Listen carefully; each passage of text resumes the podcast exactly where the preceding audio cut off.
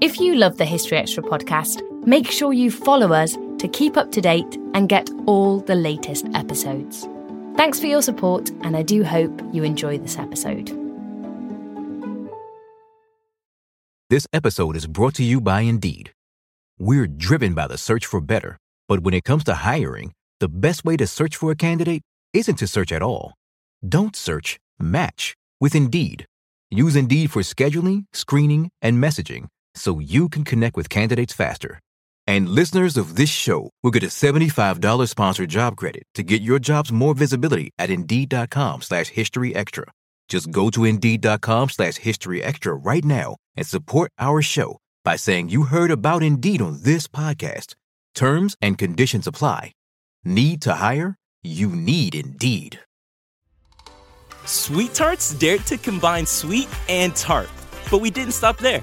We combined soft and bouncy to bring you new Sweet Tarts Gummies Fruity Splits.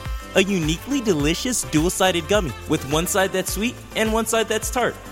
But entirely smooth and squishy. Mmm, a powerfully perfect combo. Sweet Tarts. Dare to combine. Are you looking for a view of the world that's a bit different? Hi, I'm Jason Palmer, a host of The Weekend Intelligence, a podcast from The Economist. Join us to hear the stories that matter most to our correspondents and editors. Every Saturday, we introduce you to people and ideas that take you outside the ordinary and expand your horizons one episode at a time. Join us and see the world from a new perspective. To listen free until May 31st, search Spotify for The Weekend Intelligence. The NBA playoffs are here, and we all know playoff mode is a thing. Listen to the evidence. Playoff crowds are going wild. Playoff players are lighting up the court. Even your speakers are in playoff mode. Okay, we'll take it down a notch, but just a notch, because this is the turn it up to 11 NBA playoffs. Playoff mode is clearly a thing. The NBA playoffs presented by Google Pixel continue on ABC, ESPN, TNT, and NBA TV.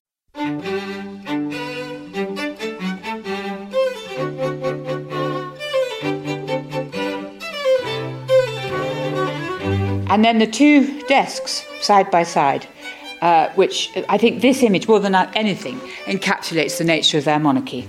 That was Professor Jane Ridley speaking from Victoria and Albert's private apartments at Osborne. Other than London and East Anglia, these are experiences which most of the population would have experienced during the Civil War. And that was Michael Constantine, manager of the National Civil War Centre, discussing the impact of this conflict.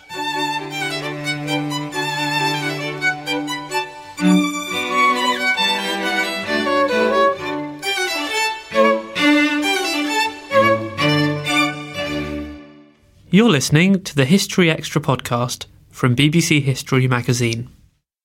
We're the UK's best selling history magazine, available from all good newsagents or via subscription. Check out our latest subscription deals at historyextra.com forward slash subscribe. The magazine is also now available on many digital devices, including the iPad, iPhone, Kindle, Kindle Fire, Google Play, Kobo, and Zinio. Look out for us in your App Store or newsstand, or find out more at historyextra.com forward slash digital. Welcome to our first podcast of June 2015. I'm Rob Attar, the editor of BBC History magazine. The palatial family home of Osborne on the Isle of Wight was one of Victoria and Albert's favourite retreats and was frequently used by the royal family when they wished to escape from the public eye. For the latest of our History Explorer pieces in the magazine, we sent our features editor, Charlotte Hodgman, to visit Osborne in the company of historian Professor Jane Ridley. Here's how they got on. So um, we come to Osborne to talk about the um, talk about Victoria and Albert and Victoria's reign um, and um, the, the, couple themselves. Um, when going back to the beginning, when did um, Victoria and Albert actually actually meet? Well, Victoria and Albert met. They were first cousins. Yeah, uh, and um, they met briefly uh, when I think they were about 16. Mm-hmm. Uh, but um, that was not a significant encounter. Um, the really important meeting uh, was when Albert first appeared at um, Windsor in 1839. Yeah.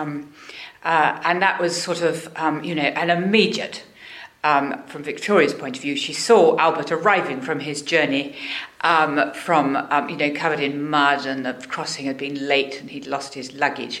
uh, and she was at the head of the stairs and she saw this sort of um, beautiful man at the bottom of the stairs and she fell from that moment. She was completely besotted by him. And then how long was it until they actually got married? Because she, she proposed to him, didn't she? She had to. Um, yes, indeed. It, well, I think the important, the, the interesting um, statistic is how long it was uh, before they actually got. She proposed to him. I mean, it was a matter of I think five days. Oh, really? Um, really quick. Yeah. she knew immediately, uh, and she also, you know, she was. It's interesting. She didn't feel she had to tell anybody or consult anybody. Uh, she did actually tell Lord Melbourne um, who's the Prime Minister, but also her great friend and confidant. Mm. Um, but she didn't um, ask her mother, uh, and she, uh, you know, she summoned Albert to her um, sitting room and sat him down on the sofa and, and, and, and um, uh, asked him if he would um, marry her. could he have said no? He would have been. well, could I mean? Could he have refused her? Uh, well, I don't think. Uh, uh, he could have delayed, I guess. Yeah. But um, I think the whole point was that Albert's sort of um, upbringing uh, and education uh, mm. since he was a teenager had really, or even before, almost since he was born, um, his grandmother, they shared the same grandmother, uh, and it had, had, been her plan right from the beginning, the old lady in Coburg, um, that these two first cousins should marry. And certainly, uh, since Albert was a teenager, he'd been schooled and been to various um, uh, uh, uh, universities in Europe, all of which was designed to educate him in statecraft. And so this was his vocation. So it wasn't a surprise for anybody then that they did actually end up marrying. Well, I don't think it was a surprise within the immediate family. No. And particularly, it wasn't a surprise to um, their uncle Leopold, King of the Belgians, who was also masterminding this operation. Mm. But um, to the British people, perhaps it was a bit of a surprise. I mean, were there any other sort of contenders or people on the horizon that she that she could have married? Oh, well, she could have married um, one of her um, cousins from Hanover. Mm-hmm. Uh, again, a cousin. Uh, but there were no real contenders, uh, and she could have married also actually a Prince of Orange.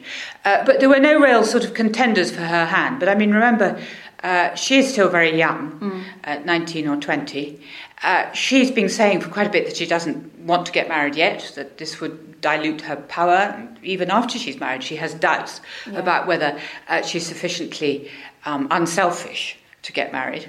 Uh, and I think there's, you know, in Britain, there's quite a lot of criticism of the idea that, um, you know, she's marrying yet another German beggar, as they were called, a, a German prince with no money, yeah. uh, who's come to Britain in order to seek his fortune. So their backgrounds were quite different than were they? There. Well, I mean, yes and no.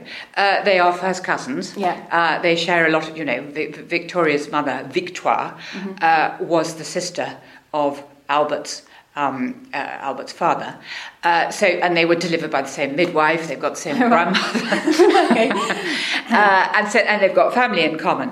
But um, you know, Victoria suddenly, when she accedes to the throne, age eighteen, is one of if not the most powerful woman in the world. Mm-hmm. Uh, Britain, you know, at that time, is an, an enormously wealthy and important kingdom. Uh, whereas um, Albert, I mean, if you go to Coburg yeah. uh, today, I don't think it's probably much different in terms of size as it was then.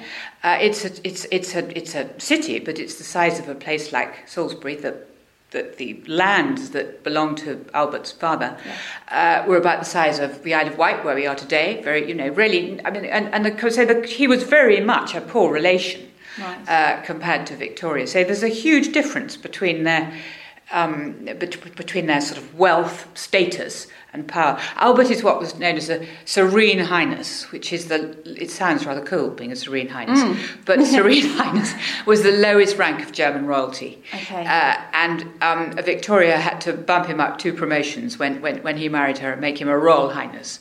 Um, Albert had very little money in a sense, it's slightly like we read about Prince Philip when he married. You know, he allegedly only had one smart suit. Um, yes. Albert is, is, is, is, is, is, you know, he's very well connected, but he is not from a wealthy background. And he's also from a very dysfunctional family. And, and um, you, I mean, what do you think he expected for the marriage? Do you think he expected to be made king? or you know, to have a to be on an equal footing to Victoria? Uh, I don't think he actually expected to make. No, he never asked to be made king. No. Uh, but um, in fact, at the beginning, he wasn't even, um, you, you, know, his, his status was, he, he was just a German prince, and he was Mm. never given an English title. I mean, uh, you know, he was never given an English dukedom. Yeah. Became prince consort. Um, uh, so, in terms of sort of um, protocol, he accepted that Victoria was the queen, but his ambitions were for real power, um, and what he wanted was basically to do the ruling, which he did. He did do that. So that so what- so she is that because she was having children and was having to take a bit of a step back, or she was happy to let him. Uh, well, well, this is a really interesting uh, aspect of their relationship.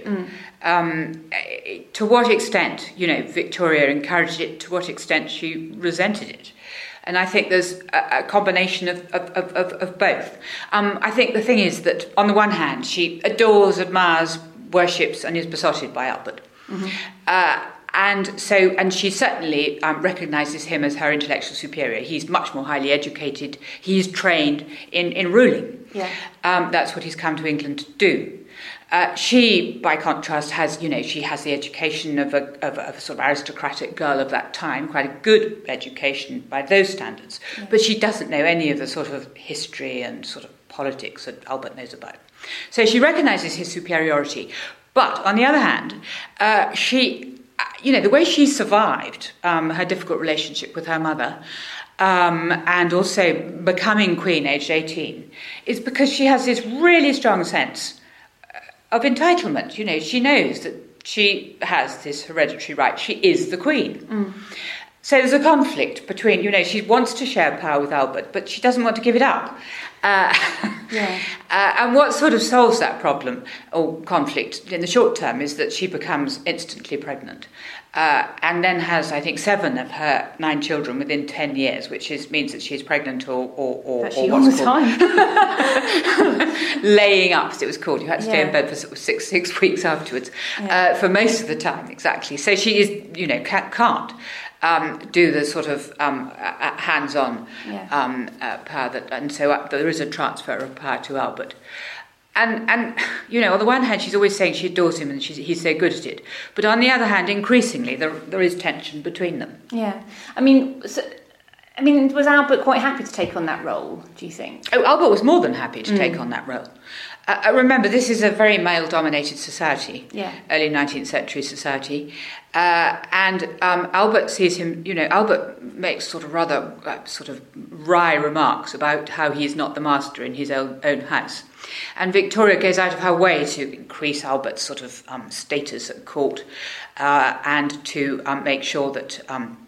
You know, uh, that he is, he is, he is, he is recognised as being a, a, person of equal rank with her.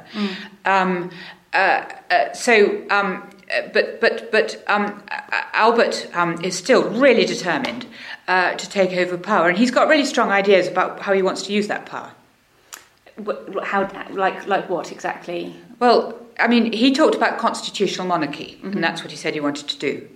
And a lot of people have thought, therefore, that Albert basically um, bought into the British idea of constitutional monarchy.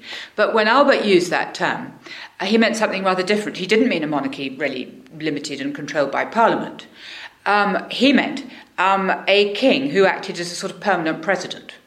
Okay. Uh, so he wanted a strong executive, Yeah. with him as a sort of almost unofficial member of the cabinet, um, him constantly in touch with ministers, him completely in control of the whole agenda of the cabinet.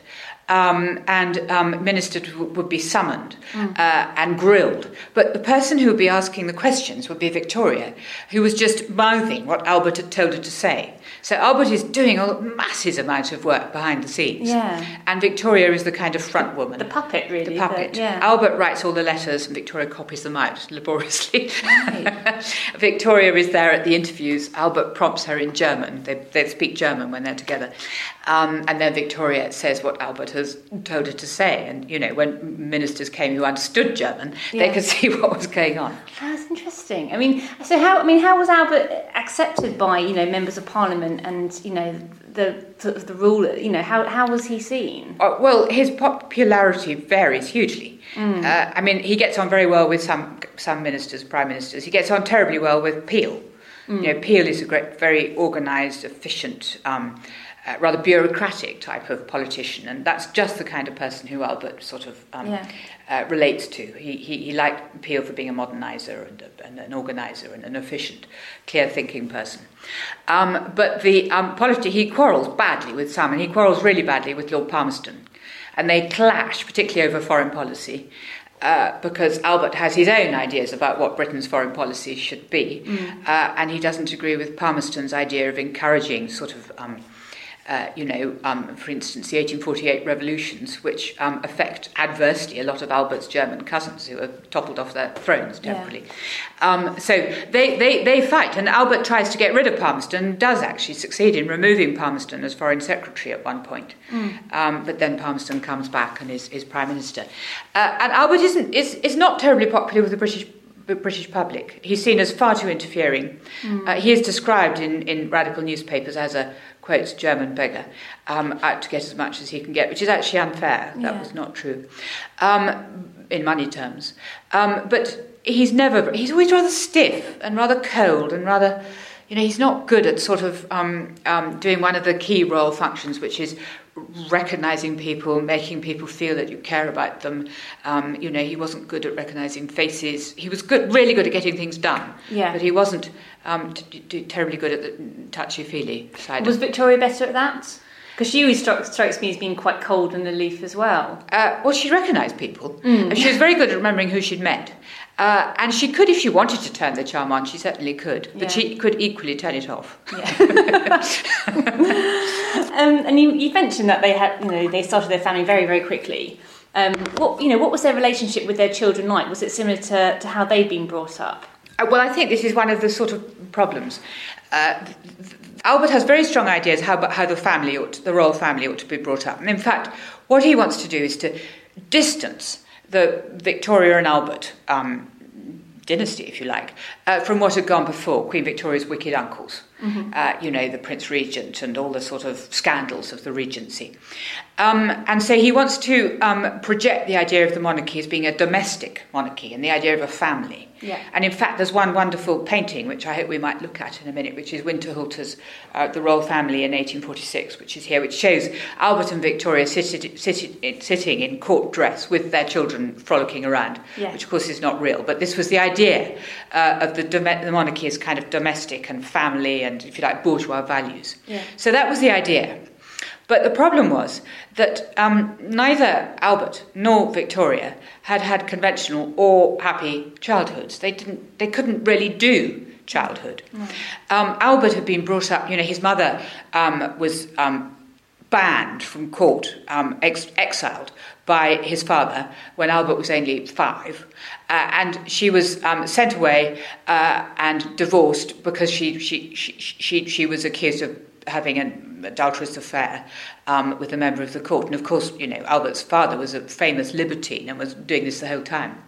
Um, and so Albert was brought up in sort of seclusion with his elder brother Ernest, with a, with a, with a very good tutor, just the two little boys in a sort of Hansel and Gretel um, uh, house in the woods called the yeah. Rosenheim in, in, in, in Coburg. Um, uh, and so that was a very dysfunctional family, and Albert's father was, was really dreadful man. Uh, and then Victoria, you know, her father died when she was a few months old, uh, and so she was brought up alone by her mother. And uh, uh, certainly in her teens, that relationship was really bad. And her mother sort of um, t- treated her really almost like a prisoner. She had to sleep in her mother's room. She wasn't allowed to go anywhere by herself, etc. So neither of them knew what normal family life was like. And yet suddenly here they are with nine children, um, and trying to sort of project this great image of being the, the perfect family, the example for everybody to follow. And of course, inside uh, the palace, um, things are not always terribly harmonious, and, and they're terribly. I mean, Albert is in charge of the education, And he has a very difficult relationship with his eldest son, Bertie, Prince of Wales, who is expected to be this prodigy and isn't at all. Uh, refuses to learn any of his lessons. Yeah. It's really difficult. And uh, Victoria, equally, is a very controlling and domineering and um, seemingly unloving mother to her elder children. Yeah. So it's not easy, but uh, you know, I don't think it is easy. This, you know, this living this very exposed, this public-private life. You know, Yeah. lots of pressures. And that sort of brings us to Osborne, really, doesn't it? Because I mean, this was meant to be the, the family home, wasn't it? That they, they couldn't really get back on the mainland. Um, when when when did they sort of first start thinking about this this type of place? You know, they wanted to, to bring the, ch- the children. Oh, well, they come here uh, when their family is still quite young, sort of 1846, 1847. Um, and they buy this place. Yes, they, they, they, they, they, want, they want a place where they can, as you say, get away Yeah. uh, from uh, always being looked at, as they're always looked at in, in, in London or in, in, in Windsor. Um, they want a complete sort of a, a, a place that's private. I mean, it was paid for out of Victoria's money, uh, and it wasn't paid for out of the civil list. It wasn't, a, a, you know, one of the sort of public houses of the sovereign. Uh, and um, so this is an escape. They want somewhere where, which is incredibly secluded. And Albert himself had, had quite a lot of say in, in its design. Is that is that right? He had some quite a lot of ideas about what he wanted from the Yes. the house. Um, the house is very much designed by Albert. I mean, it's Albert's ideas carried out by Thomas Cubitt. He didn't employ an architect. Um, he employed the, um, Cubitt, who was the man who built Pimlico. And one of the um, criticisms that people used to make of this house is that it is a bit like a bit of a chunk of London, sort of planted down in uh, uh, and all these great big plate glass windows as well made it made it made it very cold. Uh, but Albert has very it was you know the, the, the central pavilion is is we'll, we'll see it in a minute, but it's it's it's it's it is a wonderful. Um, building in a way, I think, the way it's sort of top lit, um, and the way that it was designed for the sort of family to be. Uh, you know, there was the, the parents and then the children upstairs, and, and, and they felt, I think, slightly the children that they were always being sort of observed when they were here. What is completely fascinating is Albert's bathroom, uh, which I mean, this, this, these private quarters are, are, I mean, they are the most amazing set of rooms because um, after Albert died in 1861, Queen Victoria kept everything as it was when they were together, and so all Albert's things are as they were when he died. And then um, after Victoria died in 1901, um, her son Edward VII uh, decided that he would um, not keep on Osborne. He couldn't afford yet another royal house because he had Sandringham as well, obviously. Um, and so um, Osborne was um, turned over to be a naval college, but these rooms were kept as if you outside. There's a, if you see, there's a sort of iron gate there, and that gate was locked so that the naval college or nobody could come in here. They were kind of sacred rooms, and they were sort of kept frozen, therefore, in time, completely preserved. And uh, then, when um, the present queen um, acceded in 1952, whenever it was, uh, these rooms were um, opened up uh, to the public. Uh, so that they were, they were, you know, they were totally preserved in a way that is completely unique, and the access is extraordinary too. The fact that we can see them today. Yes, and just walk. Um, and so, what's what's interesting is that it, one thing is really interesting is the interest in new technology. Um, these baths uh, were uh, Albert's bath here, and also there's a shower at the back, uh, was plumbed. So that the water ran away, um, and this was um, obviously to us it's we take it for granted, but it was a total novelty. You know, usually people had hip baths brought up, great big tin baths which would be filled with hot water by a maid, but this was running water that would run out of the bath. So that was amazing, and also uh, we'll be able to see they had what Victoria called conveniences. She was very keen on the convenience, the, the, or the water closet, uh, which again was a total novelty, novelty. And she had water closets or conveniences installed in all her palaces with wonderful sort of um, mahogany Victorian seats. Yeah. Um, and we'll be able to see it when, uh, uh, when we go to her room. But I think what's rather um, wonderful here is this um, mural, uh, which Albert bought, which is by a German artist in about 1830. Uh, and it's a picture of um, uh, Hercules, terribly strong and muscly and masterful, surrendering all his power to the Queen of Lydia on the left. Yeah. And it could be that Albert just bought this picture because he liked it, and certainly it's the style that he likes German um, sort of um, mural style that he liked. But of course, also it's an allegory of their of their relationship. You know, he is Hercules surrendering his strength and his his influence to to this woman. Mm. Um, and also the other thing about it is that obviously this is two nude figures. Um, and one of the things that's interesting is that in the pictures that they gave each other and the sculpture that they gave each other was often of nudes and often almost faintly erotic. And, and of course, this um, the relationship, particularly on Victoria's part with Albert, was um, uh, you know she had a very strong um, physical passion for him. It's one of my favourite rooms. I think this one is. This is a lovely room. Mm. Um, this is the room. What's it called? This room, the Queen's sitting room. Mm. Uh, and there were the lovely bow windows looking out, um, as you can see, over the Solent. Beautiful view. And, uh, and they would stand here in the evenings uh, listening to the nightingales, which oh. they could hear um, from these windows. And then the two desks side by side, uh, which I think this image, more than anything, encapsulates the nature of their monarchy, yeah. the, the, joint monarchy of Victoria and Albert. Um, and notice uh, that um, uh, they're not quite identical, these desks. Albert's desk on the right um, has a slightly um, higher um, uh, uh, uh, you know, the, the, the, the, the bottom of the desk is slightly higher. Victoria's is a bit lower because she was so small, so that she could actually reach the desk. oh. uh, but this is where they worked together. Um, and this is where they did um, went through those red boxes that would come down from London um, on the train um, every day, um, which had to be gone through um, even when they were on holiday. Um, and you can see Victoria's desk also cluttered, mm. as was always the case uh, with Victoria, with endless photographs and miniatures and um, of, of, all her um, a, a huge family, royal relations. Um, when she was in a real temper, which she occasionally was, she would sweep all of the stuff onto the floor. Terrifying. It's always tempting, isn't it? mm. Oh, it's a lovely room. But it's all very small and simple, isn't it? I mean, this is mm. like a flat. You know, he has his two rooms. She, there's the sitting mm. room in the middle, and then we'll see in a minute there's um, her bedroom. Yeah. And their, their joint bedroom. It's all sort of quite self-contained up here, isn't it? You could.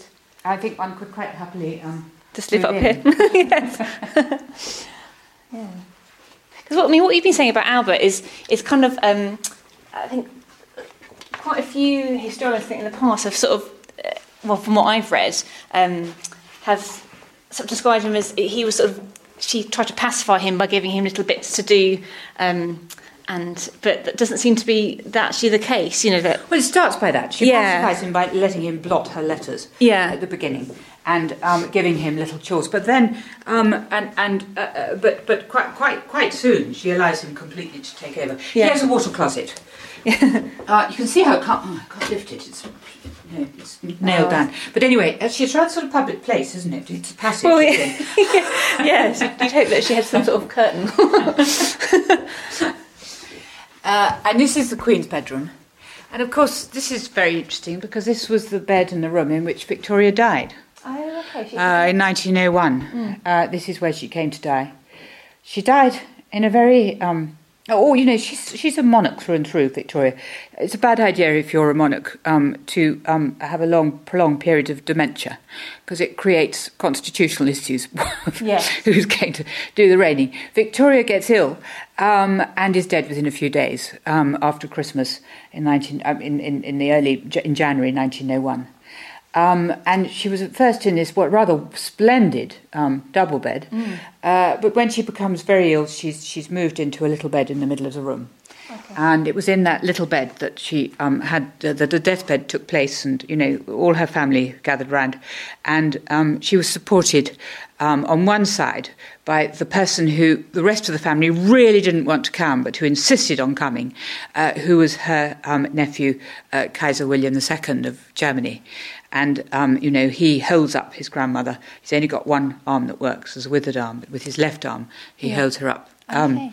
And then he um, never ceases to um, use that moment for publicity purposes later on, self promotion purposes.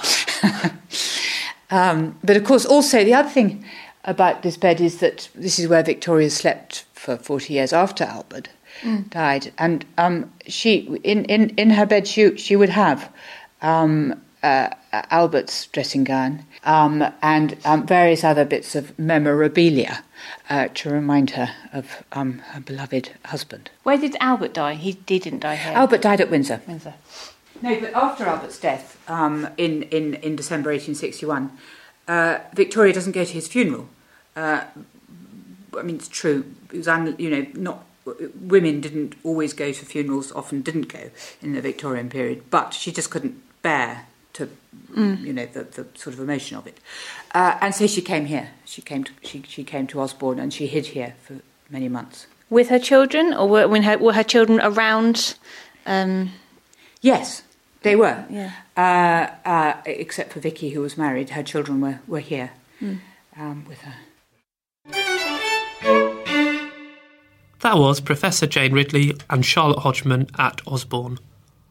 Jane is the author of a new biography of Queen Victoria that has just been published in the Penguin Monarch series. And as I mentioned earlier, you can read more from Charlotte and Jane in the June issue of BBC History magazine, which is on sale now. Also in the magazine, you'll find articles on Anne Boleyn, Waterloo, King John, and the Ardennes, among other things. You can get hold of our June issue now in all good newsagents and digitally. This episode is brought to you by Indeed. We're driven by the search for better, but when it comes to hiring, the best way to search for a candidate isn't to search at all. Don't search, match with Indeed. Use Indeed for scheduling, screening, and messaging so you can connect with candidates faster. And listeners of this show will get a $75 sponsored job credit to get your jobs more visibility at Indeed.com slash History Extra. Just go to Indeed.com slash History Extra right now and support our show by saying you heard about Indeed on this podcast. Terms and conditions apply. Need to hire? You need Indeed. We don't always realize just how much our negative thoughts and experiences stick with us and weigh us down. You may find your brain constantly running through a highlight reel of bad moments. That comment your friend made last week that hurt your feelings that frustrating thing your mum does, or that silly thing you said in a meeting. Maybe it's time to get it all off your chest, whether it's a tiny annoyance or something much bigger. Talking about it can give you some relief and lead you to a potential solution. That's where therapy comes in. It's a safe space to share whatever's weighing you down and learn to process it so your internal highlight reel can focus on the good stuff. And BetterHelp offers affordable online therapy on a schedule that works for you. Connect with a licensed therapist by text, phone, or video call. Start the process in minutes and switch therapists anytime. Let it out with BetterHelp. Visit betterhelp.com slash historyextra today to get 10% off your first month. That's betterhelp, H-E-L-P dot com slash historyextra. The NBA playoffs are here, and we all know playoff mode is a thing. Listen to the evidence. Playoff crowds are going wild. Playoff players are lighting up the court. Even your speakers are in playoff mode. Okay, we'll take it down a notch, but just a notch, because this is the turn it up to 11 NBA playoffs. Playoff mode is clearly a thing. The NBA playoffs presented by Google Pixel continue on ABC, ESPN, TNT, and NBA TV. Now it's time for the latest history news with our website editor, Emma McFarnon. The American government paid more than $20 million in Social Security benefits to more than 130 United States residents linked to Nazi atrocities over the course of more than a half century, it has been claimed. According to the New York Times, a federal investigation has revealed that more than three dozen former Nazis received a total of $5.7 million in Social Security benefits before they were ultimately deported. Another 95 suspected former Nazis, who received a total of $14.5 million in Social Security benefits, were never deported and continued receiving benefits. Some died before they could be deported, while others fled the country. According to the federal investigation, some of the payments were made as recently as this year. Investigators concluded that virtually all of the payments were proper under policies in place at the time and that federal officials did not have the legal authority to prohibit benefits until a Nazi suspect was deported. In other news, the discovery of a headless human skeleton has prompted archaeologists working on the Crossrail project to consider whether headhunters might have stalked Roman Britain. The skeleton, which dates from the Roman period, was uncovered 20 feet beneath Liverpool Street in the heart of the City of London as part of a £15 billion scheme to establish a 26 mile rail network across the capital. The skull had been placed between the victim's legs, the Telegraph reports. A team from the Museum of London Archaeology has also found several skulls in a neat row alongside a tree lined Roman road. The theory, up until now, based on the discovery of other skulls in this quarter of the city, was that the heads had simply washed up here from an ancient cemetery. However, lead archaeologist Jay Carver said, These discoveries can't all be explained by the natural environment. I think we're now looking at a mix of origins. Some of the skulls are likely to have arrived here through erosion by the river. But evidence is also mounting to support the theory that this part of London was an execution and display area. It is possible the skulls were collected by Roman or British headhunters who decapitated their enemies in battle and displayed the heads as trophies. Alternatively, they may simply have been set down on the ground, raising the possibility that the skulls were part of a ritual dedication. Meanwhile, underwater archaeologists believe they have made the first ever discovery of the wreck of a slave ship that went down with slaves aboard several artefacts have been found at the wreck of the São José Paquete de Africa, a Portuguese vessel that sank off the South African coast on its way to Brazil in 1794, the Daily Mail reports. The artefacts, which include shackles, a wooden pulley block, and an iron ballast that helped weigh down a ship carrying human cargo, are believed to be the first ever recorded from a slave ship wrecked while transporting enslaved people the items will be loaned to the Smithsonian's National Museum of African American History and Culture. More than 200 of the 400 slaves on board drowned when the ship foundered on submerged rocks about 100 metres from the shore. Thanks for that, Emma. Before our next interview, I'd like to remind you that tickets are now on sale for our two history weekends this autumn, with speakers including Michael Wood, Alison Weir, Suzannah Lipscomb, and Lloyd Grossman, among others. The events are taking place at Malmesbury, Wiltshire from the 15th to the 18th of October, and in York from the 25th to 27th of September. Full details and tickets are now available at historyweekend.com, and BBC History magazine subscribers will get a discount on ticket prices. Now, early in May, the new £5.4 million National Civil War Centre opened in Newark, telling the story of the bloody conflict that engulfed the British Isles in the middle of the 17th century. Just before the centre opened, Charlotte Hodgman donned a hard hat and a high vis jacket and went to find out more about the centre and the historical buildings that house it. Now, as work was still taking place during Charlotte's visit, I hope you won't mind that there's a small amount of background noise during this recording. So, you want to start in the beginning? Let's start at the beginning, yeah. So, what, what are you doing here? Well, welcome to um, the National Civil War Centre Newark Museum here in the centre of Newark. Um, you can just see the magnificent church in the background. Uh, what we're doing is we're building the National Civil War Centre in a set of buildings called the Old Magnus buildings, which date back to 1529. Um, well, yeah, people have been saying, why are we building it here? What, what's the point of it? What mm. are we doing here in Newark? And one of the things that um, Newark has, was, has been famous for is for its Civil War earthworks and its Civil War history. But um, about 10 years ago, the museum service was, you know, was had a long hard look at it. They looked at it and went, we're not telling this story. Uh, economically, it was cheaper to pay a member of staff to stand at the door and pay everybody 20 quid not to go in. um, it didn't have, you know, the, we, and we also had this set of historic buildings. That, you know, in 2006, this set of buildings was uh, entirely unoccupied. It had no beneficial use and its, it, its use was up for review. So they looked at the two challenges and thought, right, what are we going to do with them? We've got a set of buildings without a use, we've got a museum service that's cost a lot of money, and we've got this huge Civil War story which we're not telling.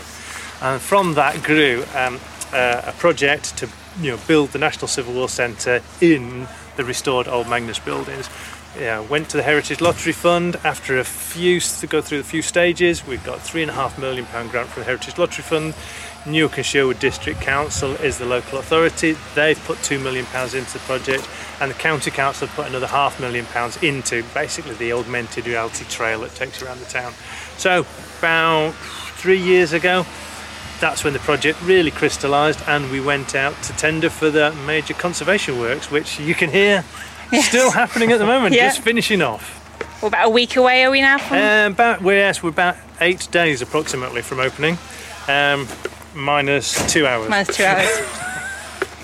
Uh, and how's it how's it gone? I mean, has it been a sort of smooth running from the, the project? Have you hit any sort of problems along the way? The people did, did mock Donald Rumsfeld for saying that you don't know what you don't know, and on this project, we have been with him behind those words every step of the way. Uh, the, it's the kind of thing of, um, as Simon, who's the kind of he's the major conservation guru, will outline when we get into the Tudor building. You know, you've got a building that's thick end of 500 years old. Yeah. Um, bits of it were rebuilt in the early 20th century, but the bits that we needed to rebuild weren't. And uh, it's only when you remove tens of tons of lime ash concrete out of a building and find out what's underneath it that you find some interesting conservation challenges. Yeah, I mean the building the building overall is, is one that's developed over time. Although it's although it dates back to 1529, there there was a, a building stock on the front of it um, in in the early Georgian period. You've also got um, uh, a Victorian extension, then an Edwardian extension, then two further Edwardian extensions. So it's a real mishmash of buildings, a real mishmash of level, a real kind of mishmash of buildings tied together as well. And actually unpicking some of that proved to be Yeah. proved to be pretty problematic. We also co- uncovered a fair amount of evidence where, um, well, that points to well, let's say that um, that um, cowboy building isn't necessarily a modern invention. Oh, really? Certainly, No, certainly no, the no. Georgian building was um, was well, Cobbled together a bit, It was was, it? it was all second-hand materials. Yeah. And yeah, so so it's that kind of classic thing of yeah, people say, oh, Victorians and Georgians built magnificent buildings, and yes, they did, and they also built some buildings that were built definitely to a budget, and the budget wasn't enough to build the building in the first place. and this Yeah. is probably one of them. Yeah, uh, bits of it were. I mean, we were really worried with the extensions on this bit um, Yeah. because that, what they were looking at, we were thinking, you know, we know that there's that's a main building. It's had a ground floor extension, and they put a first floor on top of it. So we were really worried about this. Yeah. However, the main building had no foundations in. It was like three layers of bricks with no cement. Wow. The extension has got brick foundations that go down 12 feet. yeah, so the bit that we were worried about actually didn't need any underpinning, and the rest of it just needed completely you know, needed foundation for the first time. Yeah, I mean, our, our building inspectors were saying, you know, lots of these buildings are held together by no more than habit because they were lashed up, and um, trying to make them fit together in a modern, safe, and cohesive way has been a major challenge. it certainly has. So, so uh, what can people expect when they actually finally, when you finally open the doors Oh, eight days? finally open doors. Well, um, as we'll be able to show you, they'll be they'll get the full spectrum heritage museum experience. Um, you know, real things in glass boxes with labels, digital interactives that surf you around those objects, specially commissioned films so you can see how muskets work and how they're fired. Uh, replica arms and armour and civilian clothes so you can try them all on and get that feel of being able to touch history. You know, uh, cinema which has got um, you know what we've got six five minute um, you know cinema films in it, It- Yeah. uh, these are kind of full cinema quality films it's not the not the usual thing you get No, no. Brilliant. Do you want to go look at stuff? Let's go Yeah, that sounds good. stuff. So we're now stood in what we call the, the Tudor Hall, which is Yeah. the heart of the original kind of Tudor structure. Wow, what an amazing building. room. Yeah, it really is, isn't it? Yeah. Um, one of the kind of interesting things about the project, and people, the bit that perhaps people o- often overlook, is that this project has already, or the building's already had a fairly major refurbishment. Uh, and, and this room and this, this part of the building was, was very heavily renovated in 1914, and there's still kind of evidence of flats of there. Yeah. You know, that, that moment of the kind of centenary of the, of the First World War is actually kind of the same as, as what we're doing now. A lot of the a lot of the timber work here is, is the result contemporary to the construction of the building. You can see that there are two these two big mezzanine sort of floors here. Um, if you look up as well, you kind of start to get the first indication of some of the kind of work that we've done in here. If you see that those are these big beams that run across the centre there, those are, I think, 13 metre lengths of, of, of seasoned oak, and we've had to manhandle and winch all, all of those in because they're actually the foundation, as well as being part of the roof in here. They're also an integral part of the um, of the Yeah. roof structure. So that was quite a challenge. Right, so we're even higher now. That's it, yeah, near, nearly at the highest level. The, the highest level is up there, which is the second floor Georgian. We're Yeah. at the top level of the Tudor building at this level, so we'll take you through into the Tudor dormitory, Oh, which is where all the fun and games happen. This is where the um, with, this is where the, the kids that were involved in the school would, would have slept, um, and is probably one of the um, earliest surviving medieval roofs within the town. I would suggest. Lovely. The Tu- Tudor building, when it was built 1529, we think was probably the third best building, third, third highest status building in Newark. Which, bearing in mind, you've got Newark Castle and the magnificent Mary Magdalene Church, is you know, Yeah. it was an incredibly high status building when it was built. Yeah. Yeah. Um, it's yeah, massive stone walls, great big sucking wooden roof on the top of it. Yeah, fantastic building. Also remember that when this building was built, building materials are really expensive and they're difficult to produce. We've looked at some of the bigger beams that we've had to put in here. Now, if you think to make one of those beams, you have to fell a tree, you have to drag the tree from where it was, wherever it was felled. You then have to saw it, which is two guys, one down a big hole, one at the top of the hill with a really big saw, just going like backwards and forwards, backwards and forwards, and you know, and that's to make one of those beams is is you know a week's work Yeah. basically. So anything that they can reuse, any materials that they can take from a, from a building that's currently that's been derelict, that's what they'll do. And certainly, although this is this roof dates from 1529, it's a very fair bet that a lot of the timbers in here actually date from a much earlier medieval building. So that's when we came in here, when we when we thanked Donald Rumsfeld every day for his wise words of You might you don't know what you don't know. So on top of here, um, there was uh, we we knew from the measured survey there was a was about 100 150 mil six inch gap of knowledge within this floor.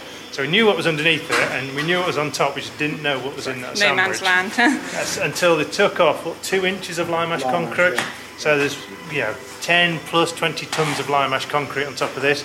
To then expose these or a lot of these boards, which were from the original Tudor building. yeah. Take the boards up, and then it's only then you can see the beams that are underneath. It's when the structural engineer at the corner of I think it was this post kneels down and with his bare hand, with his gloved hand, is just literally getting handfuls of sawdust and just dust out of what should be a structural joint. Oh God. It was at that point we knew that this was going to get an interesting job. Yeah, and then, and then- well, actually, on that particular job, the story then got much worse. Because then what we discovered was that uh, this huge timber that's supporting a good chunk of this really heavy roof is actually cut off. Um, about a metre and a half from, the, from, from where it should base onto the wall plate. And then we discovered there's a piece of steel running away from that, going downstairs. And we follow the steel down. And then we discovered that it's actually bearing off of one of the floor, um, the floor trusses for the roof below. And I'd, I'd love, we often said, we would have loved to have been in the meeting where somebody thought that was a great idea. So, Friday afternoon. I'll tell you what, mate, just cut that off. Yeah. I'll see you Monday. Yeah, go home. Yeah, go home Get some early. steel he'll be right. God. quick tip for anybody notices.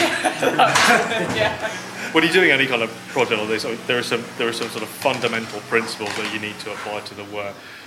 The first thing you do you need to do is conserve of the, as much of the historic fabric as possible. I mean, Yeah. the easiest thing in the world would have been to take all of this roof away, uh, chuck in a skip, bring some steel in, rebuild the whole thing out of steel. We can clad the steel with, with timber so it looks like the original thing. But you know what? At that point, it ceases to be a historic building. What it then becomes is a replica of a historic building. Yeah. Any Yeah. building like this is, is, is the sum of its parts. It's the sum of the, the historic elements that, that make the story of the building. And the more of that you take away, the less of the value of the mm. historic building is left. Well, yeah, you might as well have it anywhere, mightn't you? Absolutely. So, so we, we decided to take the much more kind of difficult course, which was to repair and conserve as much of it as possible. Yeah, yeah. So every, you know, if, if, if the end of a beam was gone, we would cut the beam back to that point, rejoint it to that point, and leave as much of the original material in situ as possible. Yeah. There are some other principles in there as well.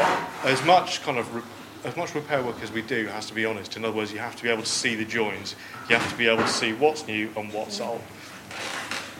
Which is something else that we've done. The other thing is it just has to be quality. It has to be good. You know, it's a historic building. It, yeah, it just serves our best efforts and our best intentions.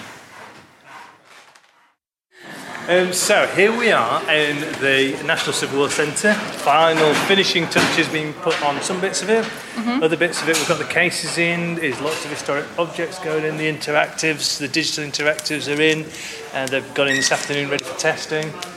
Uh, and what you can see is we're telling the story of the British Civil Wars, because they're not the English Civil Wars. The Civil Wars start in Scotland, finish in Ireland, arguably finish in the colonies over in Virginia, sometime after the wars and of the Three Kingdoms over here. Um, but we, we take a, a very kind of um, not I won't say simplistic, but we tell the story in a very easy way because there's lots of different elements to it, and what we do is we tell them in a brief way for people on in a leisure mindset so that they can get into it, and then if they want further information, it's readily accessible from.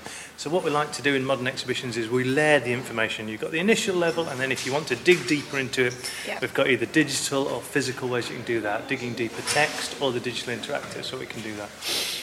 Um, you can see, like just uh, over to our right, Bernie and uh, Will there in some of the uh, showcases for the Royal Armoury stuff. We've got several hundred items going in this gallery, and we've probably got about 10% of it in, so we've got quite a way to go. But the Royal Armoury stuff arrives in on Monday for a two-day fit out. So. Okay. Um, what we've got is um, enormous showcases. These showcases are about three and a half metres tall.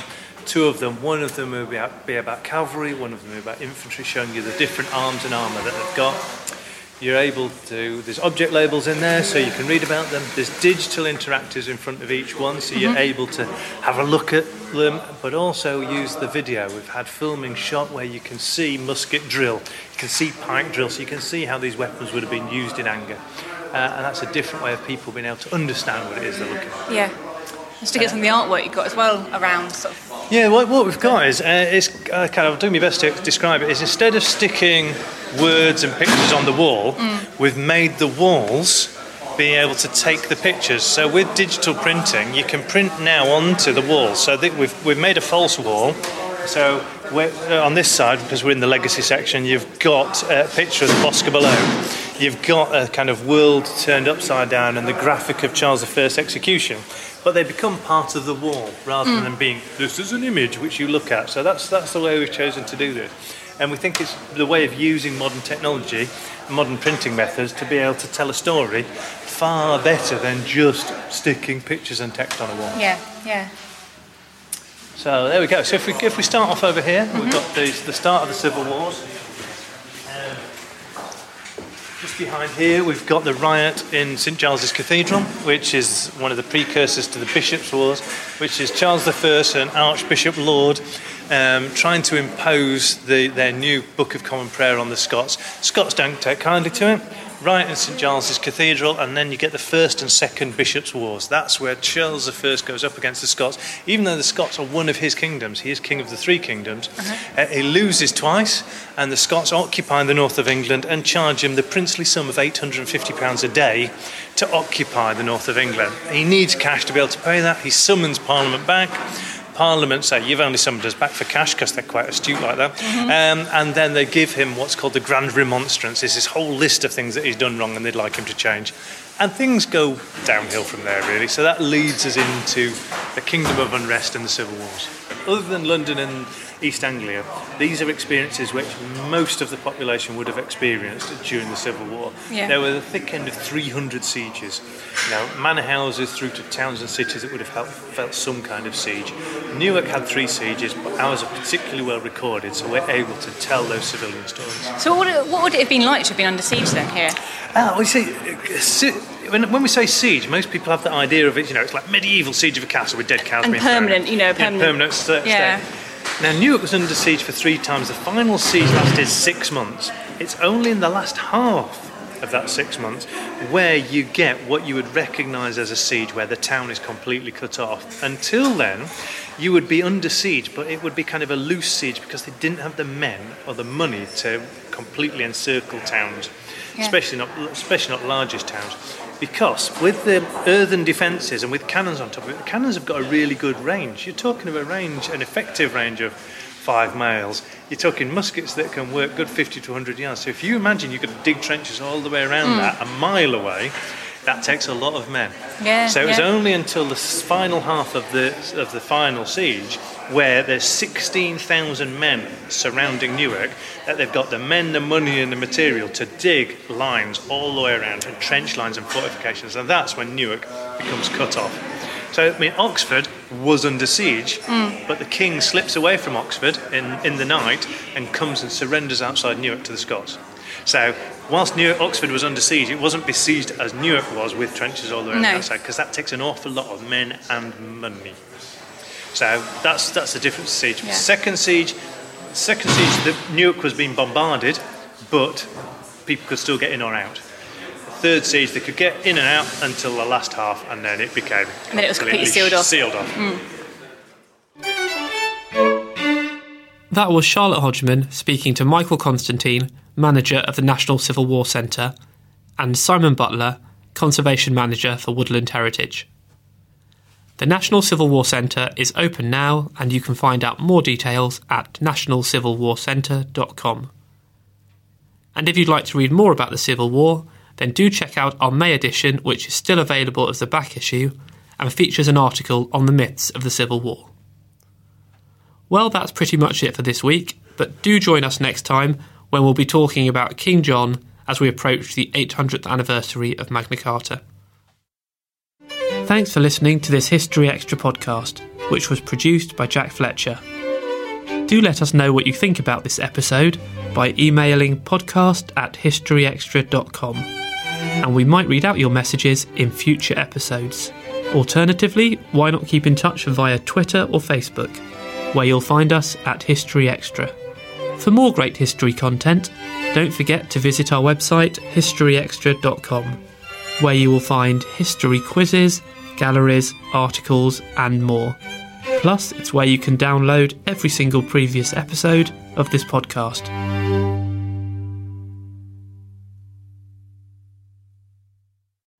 Collision between a Chinese jet and an American spy plane. He came and rammed into our left wing. With relations increasingly strained, what are the chances of things spinning out of control? The Western world was asleep. I'm Gordon Corera. I'll be exploring the friction in this most important of relationships and asking Has the West taken its eye off the ball? You cannot ignore China. From BBC Radio 4, this is Shadow War China and the West. Listen wherever you get your podcasts.